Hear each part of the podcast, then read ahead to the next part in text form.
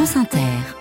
Le journal Florence Paracuelos, bonjour. Bonjour Mathilde, bonjour à tous. Des chantiers à la une ce matin avec cet accompagnateur agréé obligatoire pour les gros travaux de rénovation énergétique. C'est l'une des nouveautés 2024 de ma prime Rénov. On vous explique dans un instant. Des chantiers, il va falloir aussi en lancer dans le Pas-de-Calais après la deuxième vague d'inondation. La décrue a commencé, elle sera longue, euh, prévient le maire d'une des communes sinistrées. On va l'entendre. À la une, il y a aussi cette grève du zèle que les urgentistes des hôpitaux envisagent pendant les Jeux Olympiques. Trop de travail en perspective et pas encore de récompense prévue. Anatomie d'une chute, la Palme d'Or de Justine Trier, meilleur film en langue étrangère et meilleur scénario au Golden Globes cette nuit. Et puis le retour de Plus belle la vie sur TF1 dans un nouveau décor, celui du village d'Allo aux portes de Marseille.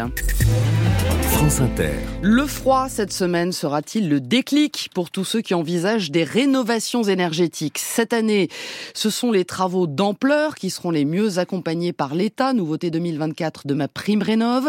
Et pour ces chantiers de rénovation globale, il faudra donc impérativement faire appel à un accompagnateur. Delphine Simon, de quoi s'agit-il? C'est désormais la clé de voûte pour obtenir les aides aux rénovations énergétiques d'ampleur, isolation, chauffage ou ventilation. L'accompagnateur Rénov devient obligatoire pour tous ces travaux. Il sera gratuit pour les plus modestes. Objectif, simplifier le parcours des ménages, explique Valérie Mancret-Taylor, la directrice de l'Agence nationale pour l'habitat. L'accompagnateur va être auprès du ménage pour pouvoir réaliser le diagnostic, donc une prescription de travaux, trouver des entreprises sur le territoire et puis faire les démarches administratives pour aller capter les différentes aides publiques, dont notamment ma prime Rénov. Près de 2000 accompagnateurs sont déjà agréés sur la plateforme Internet France Rénov, des référents qui seront aussi des garde-fous contre les arnaques qui ternissent le secteur la directrice de l'association Solia Normandie Seine, qui a obtenu l'agrément, estime pouvoir accompagner 500 chantiers par an. Sophie Leroy. Si on peut, avec ce nouveau dispositif, éviter tous les écueils que nous avons connus jusqu'à maintenant, des montages qui relèvent de l'arnaque. Hein. Aujourd'hui, les particuliers qui se tournent vers nous s'appuient complètement, vraiment sur nous, en, en toute confiance. Le gouvernement prévoit d'encadrer 200 000 chantiers dans les 12 prochains mois,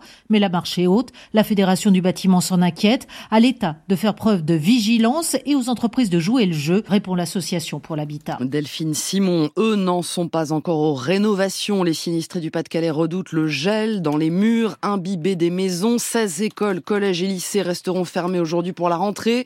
L'eau commence tout juste à baisser euh, dans les bassins inondés, mais ce sera donc long, euh, prévient André Flageolet, le maire de Saint-Venant.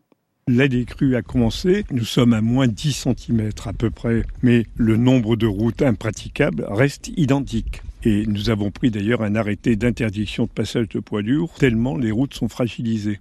Et donc il n'est pas question pour nous d'anticiper, je dirais, une sorte de décrue qui ne fait que commencer et qui, à notre avis, ne sera significative qu'à la fin de la semaine. C'est une décrue lente, c'est une crise qui est montée de façon très lente et c'est une crise qui s'évacue de façon très lente. Et on retrouvera une situation normale d'ici 8 à 10 jours parce qu'il faut le temps également que la nature puisse reprendre sa respiration qui est loin d'être évidente.